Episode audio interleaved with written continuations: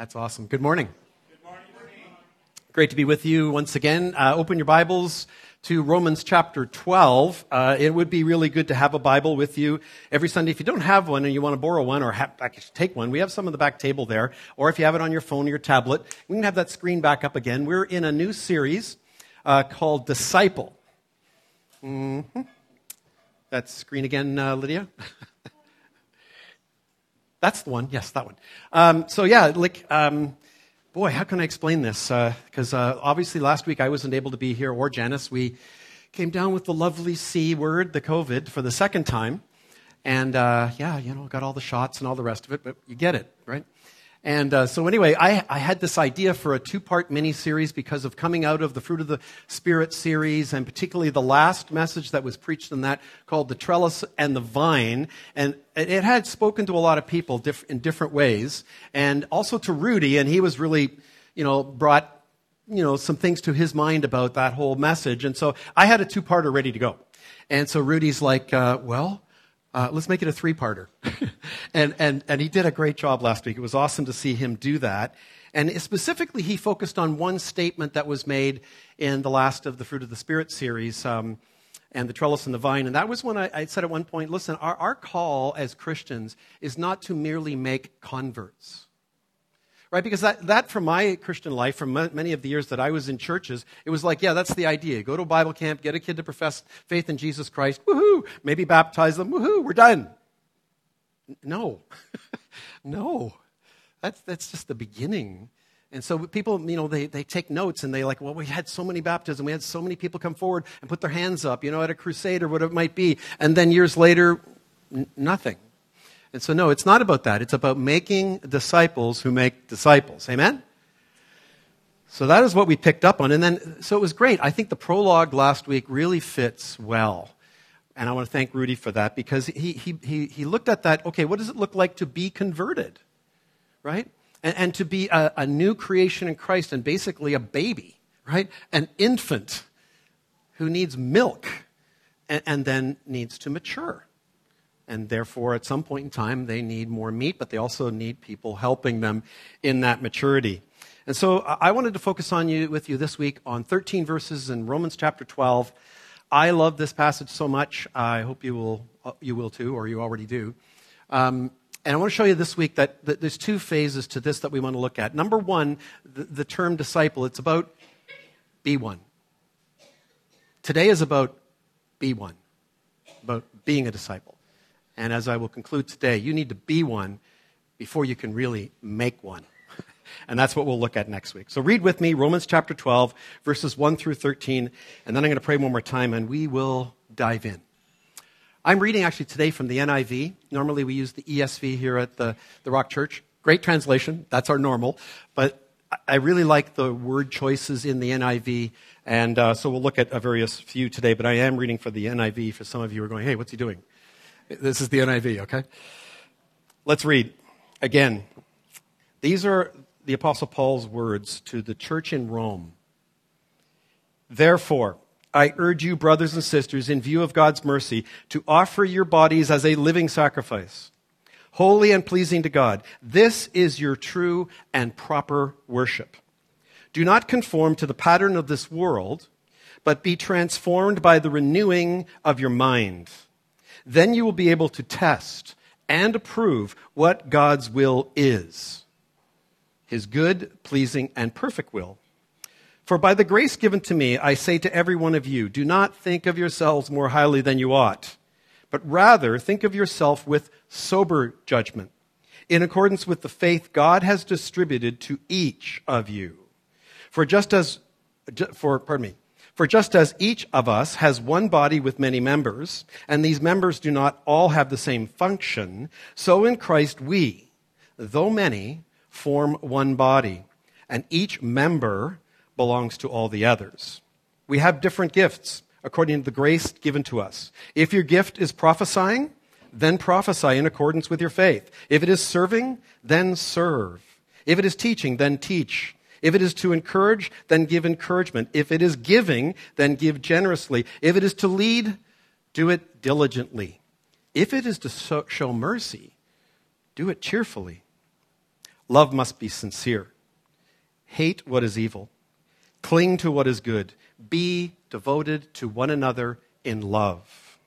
Honor one another above yourselves. Never be lacking in zeal, but keep your spiritual fervor serving the Lord. Be joyful in hope, patient in affliction, faithful in prayer. Share with the Lord's people who are in need. Practice hospitality. Let's pray. Yeah, gracious Heavenly Father, um, what, what an amazing uh, gift it is that you have given to us, that we get to be part of your family and to come into a place that is just a building um, as a family, as the church, and worship you.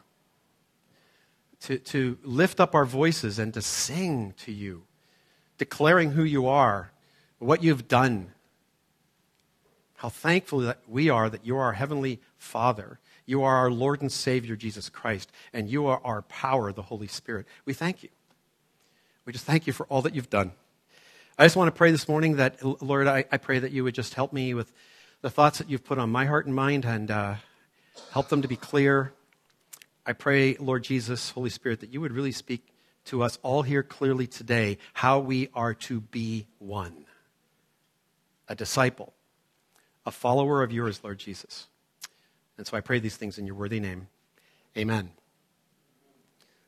So we're only going to unpack the first two verses this morning. It'll take us some time to get there. Uh, I think we need, to, we need to lay a bit of a foundation here for this, I hope. It'll make sense. So I think as we dive in, the first thing we need to do is we need to define the, the terminology. We need to define the word disciple. We've been over this many, many times before in the church over the years as we're going through different books and we've been looking at it. And we, have come to know that early on in the life of the church, in the first 10, 15, 20 years, they weren't known as Christians. It, it wasn't known as Christianity. That's not what they were known as. In fact, it's not until Acts chapter 11, and this is like several years into the planting and the development of the church, where we read these words that Luke records, and it says this And in Antioch, the disciples, now notice that, were first called Christians. And, and here's the point that we learned when we went through that this was not a compliment. this was not, oh, they're Christians. No, it's like those Christians. It was a slur. In, in fact, up until that point in time, the, the way that they would have you know, designated themselves typically is they would have designated themselves as disciples, as followers of Jesus Christ, their rabbi, their Messiah, ours. But also they described themselves as the people of the way. The way, the truth, and the life, Jesus, following Jesus. In fact, a few chapters earlier in chapter 9 of Acts, we read this, and it's about Paul going to his leaders, right, uh, so that he can get papers, so that he can go to Damascus and he can start arresting Christians and then bringing them back to Jerusalem and having them killed. And we read there, and Paul asked him, the leader, uh, one of the leaders, that led for letters to the synagogues in Damascus, so that if he found any belonging to the way, men or women, he might bring them bound to Jerusalem. It was actually men, women, and children that were persecuted for their faith. So, the word disciple literally means learner. Now, we, we look at it and say, yeah, it's a follower of Jesus Christ, but it literally means learner. And, and, and it was always related to the fact that Jesus, and you know this from the Gospels, you know the story where he would walk by you know, a fishing boat and he'd point to two guys and he would go, Follow me, and I will make you fishers of men. More on that next week. But it was always about follow me, follow me, right? And then early on, it was about follow him and become a disciple. And we, they responded to it and became a person of the way, Jesus' way, and they followed him and they learned from him. And that I want to suggest to you is true for all of us today, or at least it's supposed to be true for us today. So, as Rudy pointed out last week, for all of us who are today disciples of Jesus, at some point, somebody likely said to you, like, I think it's Andrew and his brother said, Come and see. Come and see this guy. We think he might be the Messiah. And it was always this invitation to come and see. And that's how a lot of us came here, right? Maybe not the Rock, but some other church at some point in time. Come and see. And so from that point on, as they followed and learned from Jesus, and he was always preaching about the kingdom of God and, and, and about salvation, and, and, and he was declaring himself to be God, and how a person is to be saved from their sins through repentance, through the work of the Holy Spirit, regenerating their hearts. And then they are given by Jesus the right to become children of God, John 1 tells us, once they've placed their faith and trust in him. They become children of God. So we also know from the Gospels, especially uh, during the 3.5 years of Jesus' life, and we know this, and you can read it in the Gospels. It's true. I'm just not making this up. Thousands upon thousands of people came and saw. Not all believed. In fact, few did. Oh, they heard he was a wise teacher, that he was a wise man, and that he was giving out free sushi and bread every once in a while and healing the sick. And so, you know, they came and saw, but many did not stick around very long. Those who are the true disciples or were the true disciples did. And thanks to their faithfulness to Jesus, His word and call on their lives, you and I have the word of God and their testimony today. Come and see. Come and see. It's an amazing and beautiful picture. And what is it a picture of? Well, like the trellis and the vine, it's called multiplication.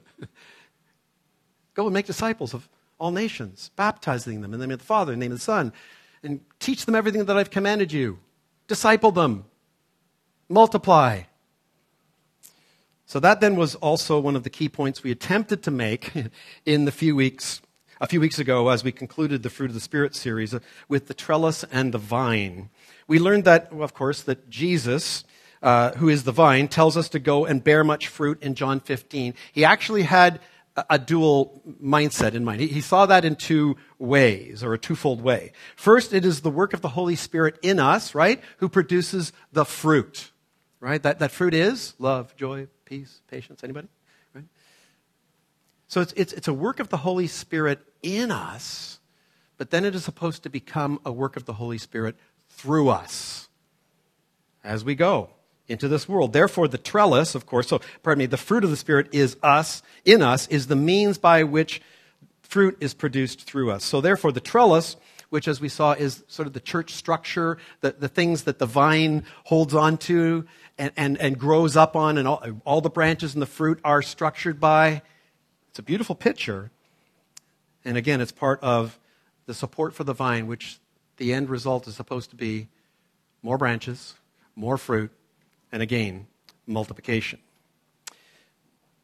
So, for us then this morning, as we consider what it means to be a disciple, we must see this first.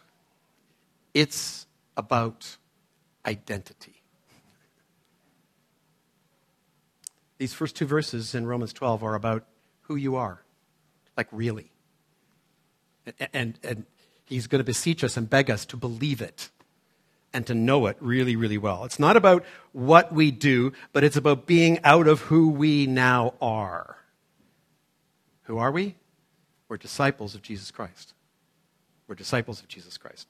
So you all know, because again, if you're part of the Rock Church, you know I repeat myself quite a bit over the years, especially on a few points, but they're important to repeat.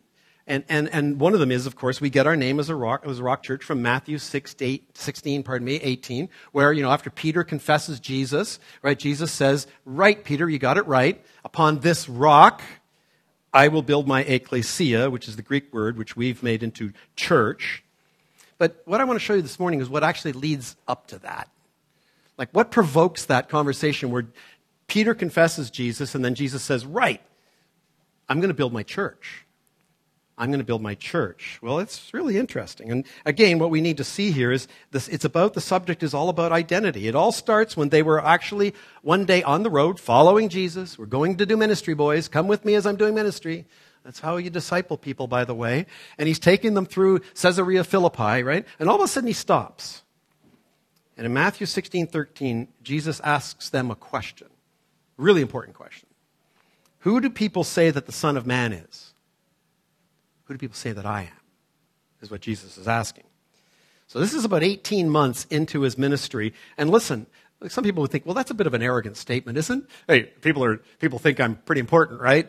Like, who do people say? No, no. Of course, Jesus is not asking it that way or thinking that way. The reality is, is he was extremely well known. As I've already said, thousands upon thousands are following him. The word is spreading about him. So much so that the Jewish religious leaders in that day, and even some of the Roman leaders, are like, we might have a problem here. The people are following this guy. Some believe he's the king, the Messiah. He's literally, in those days, a rock star. So, look, the question he asks is what? It's a question of identity, isn't it? So the disciples respond saying that some believe, you know, you're, you know, you're, you're the resurrected John the Baptist or Elijah or Jeremiah. You could stop there and say that, you know, why, why didn't Jesus go, well, that's not bad. Like, those guys are all awesome, right? Uh, you know, no. That's not who he is. He's not a carbon copy. He's not a, no, he, he's very unique.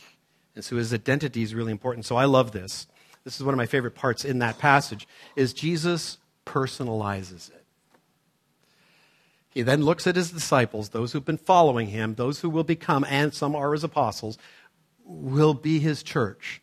He asks the important question But who do you say that I am? So, of course, Peter, who we all love, right? He can't help himself. And he just you are the Christ. You are the Son of the living God. I think even, even he was a bit, you know, like astounded that he actually said that. What he said was true, obviously. So Peter, of course, gets it right, but here's what's really interesting as well. Jesus acknowledges to him that he got it right, but Jesus also wants to let him know, and he does. Peter, you, you didn't, you didn't just figure that out yourself. My heavenly Father revealed that to you. And Peter heard that, and so did the others.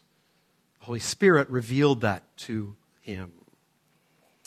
And so that's a really amazing part. And it's, of course, at that point where we see Jesus look at Peter and says, I tell you what, Peter, whose name is Little Rock, right? You are Peter, and on this rock I will build my church, and the gates of hell shall not prevail against it. So, this is one of the reasons why, actually, we made our mission statement from the very beginning, or part of it anyway, making Jesus known. How? By making disciples who make disciples. But why making Jesus known? Well, I don't know if you agree with me, but I don't think the real, true Jesus is as well known for who he really is today in this world like he was then. Do you? That's why it's our mission statement. And that's why it's important that we live that mission statement out. So I've got two questions for you. Ooh. This is going to get fun. Two questions for you. First, who do you say that Jesus is? Wise teacher? Someone who makes you feel good about, you know, a, a, a God and possibly, you know, an, a, a heaven after I die. Who do you say that Jesus is? Or do you say, no, no, I declare that he is the Son of the living God. I declare that he is my Savior.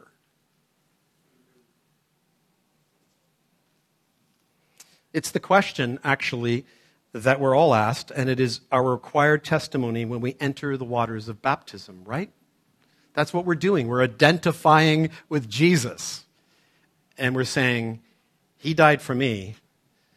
I'm going into the waters of baptism and dying to my old self, to my old life, because I'm going to come out of that water alive for Christ. What an incredible picture. And that's all being given to us by the gospel. So here's the second question Who do people say that you are when asked? Like people at work, people at school, people you meet for the first time? Who do people say that you're? I think it's an interesting question, isn't it? And, and, and here's why I asked that today. It has everything to do with what Paul wants to get across to us in verses 1 and 2 and chapter 12. It's about you and I knowing our true identity. Like knowing it, owning it, living in it every day. So, look, I think you've all probably heard the old saying if it were a crime to be a Christian, would there be enough evidence to convict you? Anybody ever heard that one before? I mean, nobody? Okay, hands. Thank you for it. A little participation never hurts, right? Right? That's, a, that's an old saying, guys. Like, I'm old. I've heard that a long time ago. But listen, would it be a crime today to believe the kind of things that we believe that are in this book? Is it a crime today in many people's minds to believe what's in this book? It is, isn't it? It certainly is. And so it's a very, very, very, very true statement. It can feel like it's a crime anyway. So, do you, I, I'm asking you again, do you identify in your mind and heart as a disciple of Jesus Christ? Do you? So I want us to think on this. For, for someone to respond that, that has met you or me and to say, yeah, yeah, yeah, Bill or Mary or Glenn, yeah, yeah, there's one thing I know about them. They are disciples of Jesus Christ. They're Christians. Like, how is it possible they would know that? Would it be just by our walk doing our talking? Yeah. Remember that two weeks ago? No, no, come on. It couldn't be. How would they know that? So, how about this? You meet someone at a dinner party an event or at work, and you're, you're at the point of introductions, right? In my business life, I just did this all the time, right? And, and you would meet people, we do it today, you meet people, met some people up at Alice Lake the other day, hi, how are you? My name is, we're doing this, right? And, and so, you know, usually I would open that up with, hi, well, my name's Glenn, uh, what's yours? Right? It's typically how this would open up, right? And so the conversation can go in many directions from that, but usually what happens is this. We all start describing to people what we do. Right? I mean, seriously, right? Yeah, you know, like I'm in, you could be, you know, like I'm, I'm a teacher, I, I'm a carpenter, I'm a, you know, I'm a pastor, but you could be describing your, your line of work. You know, I'm, I'm a stay at home mom. I'm, I'm homeschooling my kids, you know, like I, whatever. You could be doing that. And then you would go on to say, you know, as a guy, you might say, well, I'm married to my beautiful wife of 25 years and we have three kids. And I like you. One of the reasons why I moved to Squamish is I love the outdoors, man. I like to rock climb. I like to mountain bike, windsurf. Woohoo! whatever, right? Isn't that what happens? How about this? Have you ever added, oh, and by the way, like, first and foremost, I'm a disciple of Jesus Christ. Does that ever happen? Okay, look, I'm talking to me here too. So, is that not your identity, though? That's what Paul wants us to get. And guys, if we're going to fulfill the mission that Jesus has got, given to us to go and make disciples of all nations and to baptize them and then disciple them, we have got to believe this is our identity every day first and foremost. And so, Paul really, really, I believe, really wants us to understand, you and I, who you are, truly are, about being one before making one. So, Romans 12, verse 1, let's put it on the screen, we'll look at it. He says this Therefore, I urge you, brothers and sisters, in view of God's mercy, to offer your bodies as a living sacrifice, holy and pleasing to God. This is your true and proper worship. So I actually had to laugh last week, laughed a couple of times, but uh, uh, when Rudy talked about uh, talking to the C2C uh, guy who we both know really well, and, and him asking Rudy, Have you read the whole Bible? Like, like you're coming forward as a potential church planter, and the guy who's kind of assessing you in an interview goes, "Have Have you read the whole Bible?" And it, it's it's kind of like, why? Did was there clues that I maybe haven't? like whatever.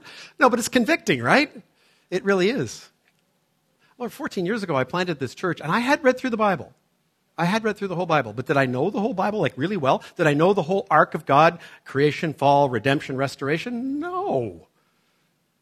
Like it's it's a deep process. And I laugh because 25 years ago, when I was actually Rudy's age, I know it is that long ago, we were going to a church in North uh, Langley, and the pastor there came up to me and said, Glenn, because he knew I was preaching a little bit and yeah, teaching a little bit in that time, and he said, Would you like to lead an adult Sunday school class at our church on Sunday mornings? And I said, Sure, yeah, love to. And he goes, uh, You got 16 weeks, so listen, uh, pick a book, you know, uh, pick a topic, pick a subject or a series of chapters or something and let me know. Pray about it. Let me know, right? Well, right away I looked at him and I went, well, because in the back of my mind I got, I just got a shiny new collection of commentaries on the book of Romans. Right? And I'm like, it's 16 chapters. This is perfect. So I said to him, I want to do Romans. He looked at me and he went, okay. yeah, you go for it, buddy. I was three weeks into that and I realized, oh my, what am I doing? I persevered. So did the people who came to the class. It's amazing. It's amazing.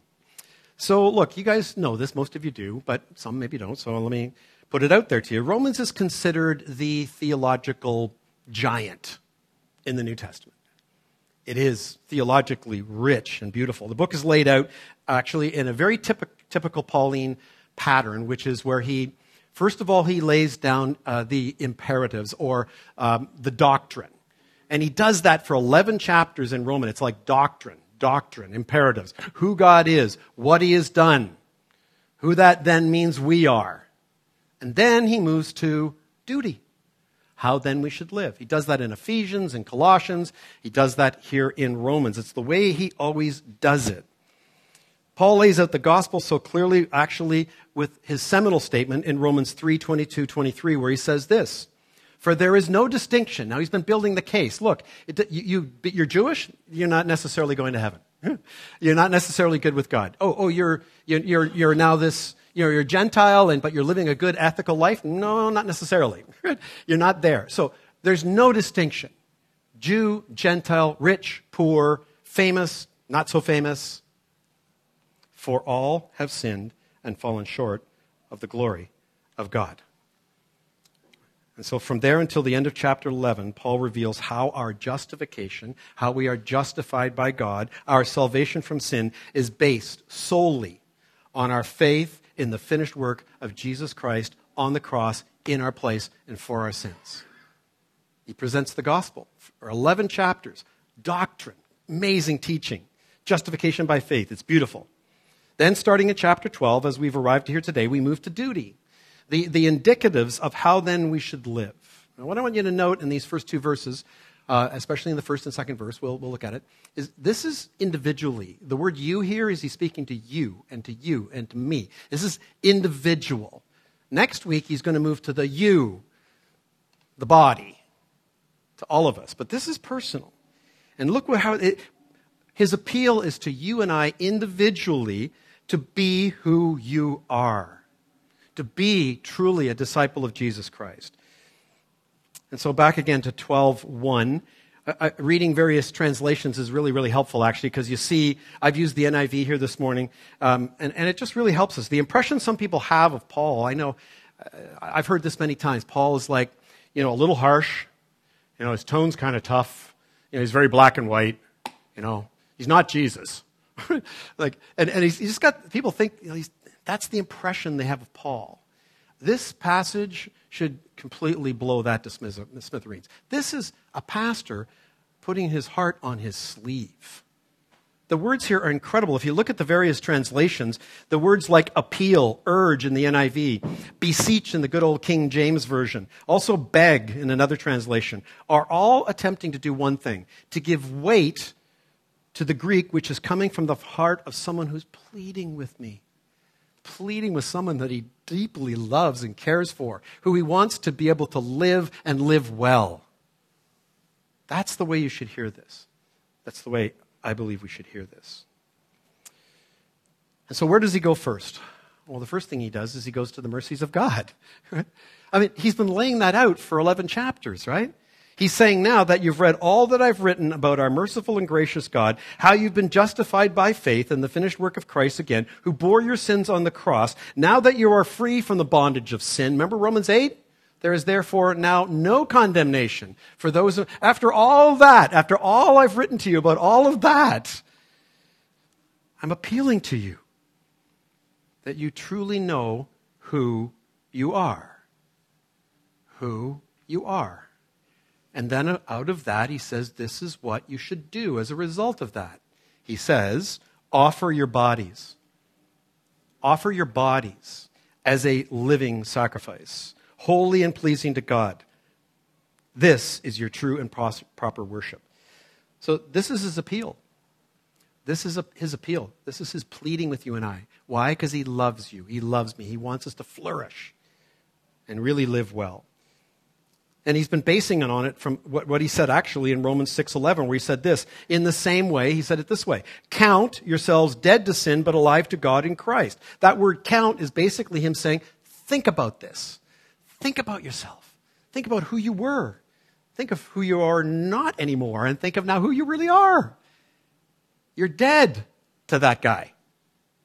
You're alive to this new person, this new creation in Christ.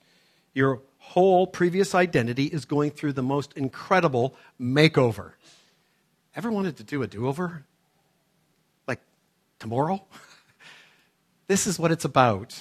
It's about a makeover. And so Paul appeals to us die to the old you, and that's how you will become a living sacrifice.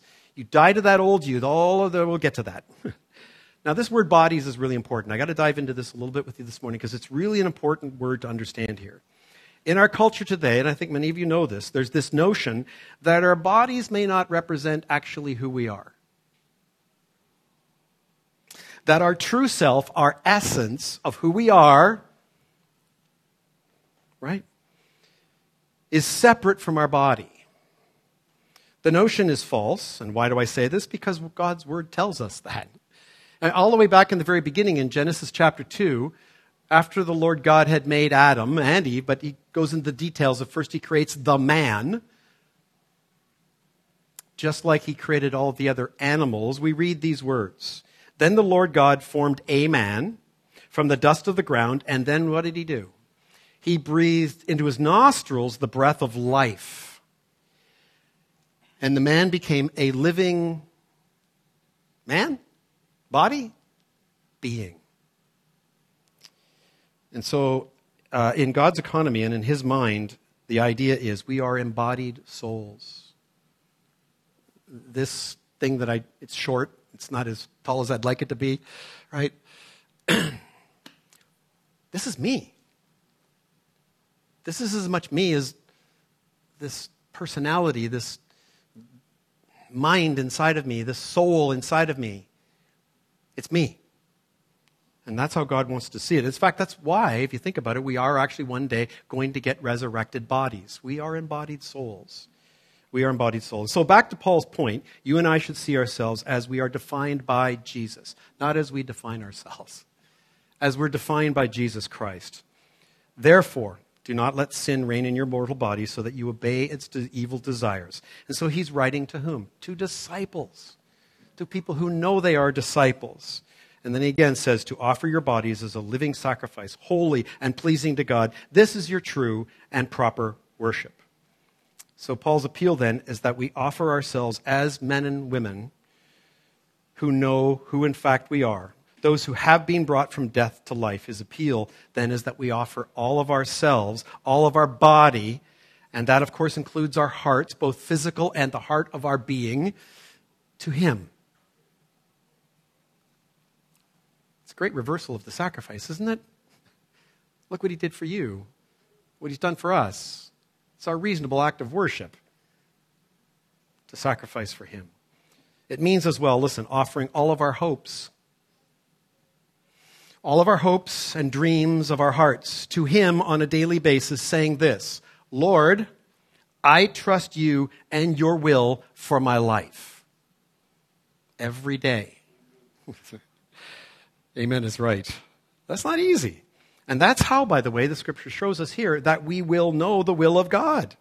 It's when we offer ourselves daily, freely, offer ourselves as living sacrifices to Him that we find His will for our life. It becomes real to us. We see it. Plainly, we do. So now Paul moves to the practical imperatives, and we will too. Verse 2, he says this Knowing that, First important imperative is this do not conform to the pattern of this world, but be transformed by the renewing of your mind, that you will be able to test and approve what God's will is, his good, pleasing, and perfect will. There are lots of good uh, paraphrases out there. A man by the name of J.B. Phillips, uh, he uh, wrote uh, a paraphrase and he lived from 1906 to 1982. I love it. Uh, Eugene Peterson did as well in his paraphrase called the message, but one of his is beautiful. It says in for when he's defining uh, verse 2, he says, Don't let the world around you squeeze you into its mold. I love that, right? It has a mold. And we dove into that deeply, right? Uh, into the pattern of this world in our series on spiritual warfare a few months ago. When we learned all about the deceptive ideas, the lies that Satan you know, pours into our minds every day, right? That, that of course, uh, then those deceptive ideas, they play to our disordered desires, our old sinful fleshly nature that plays to that. To do what? To, to go back to that. Instead to live in our new person, in our new life. And so Paul's reminding us that this new life, this new person who we now must remember we are, that when we go back out there into this world, it's a battle. It's a war. That's why it's called spiritual warfare. So Paul then offers the greatest solution. the greatest solution that will ensure we avoid the pattern of this world, which is also the key to the completion of your and my makeover. It's going to take the rest of your life, but this is the key. He says, What you need is this daily. You need a metamorphoo, where we get the word metamorphosis. You need a transformed mind. Not just an education. you need a, we need a transformed mind. Uh, the, the beautiful illustration that's always given related to metamorphosis is what? Caterpillar to a butterfly. It's, it, it's a great illustration. It's a fantastic picture. Really, it is. But that's what we need. That's what we need. And that's what we're going to lean into this week before we come back next week and look at Make One. So let me conclude by taking us back to the beginning this morning. Being a disciple is about you and I being, day by day, learners of the way of Jesus. About you and I knowing who we now are. Owning this identity, which is beautiful, in relationship with Him. So here's something I'm actually really certain of. Some of you are just kind of, I don't. I'm actually really certain about this. You and I could stop today. We could stop listening to podcasts. We could. We could stop watching YouTube videos. Oh, we could.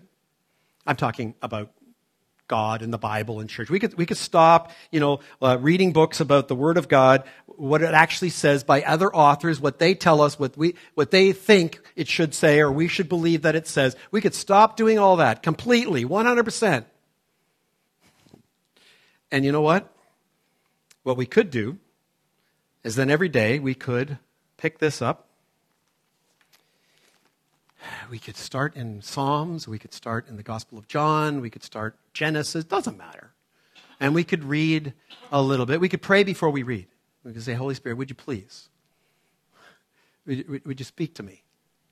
Would you just show me how I can be a better disciple and follower of Jesus? Would you show me who I am? Really? By showing me who you are and what you've done, first of all? Could you do that? And then read. And then stop and think about it. And then meditate on it. And then may pray, pray again before you go to work or whatever you're going to do and ask Him to continue to teach you. And why, why am I so certain you, that that's all you need to do?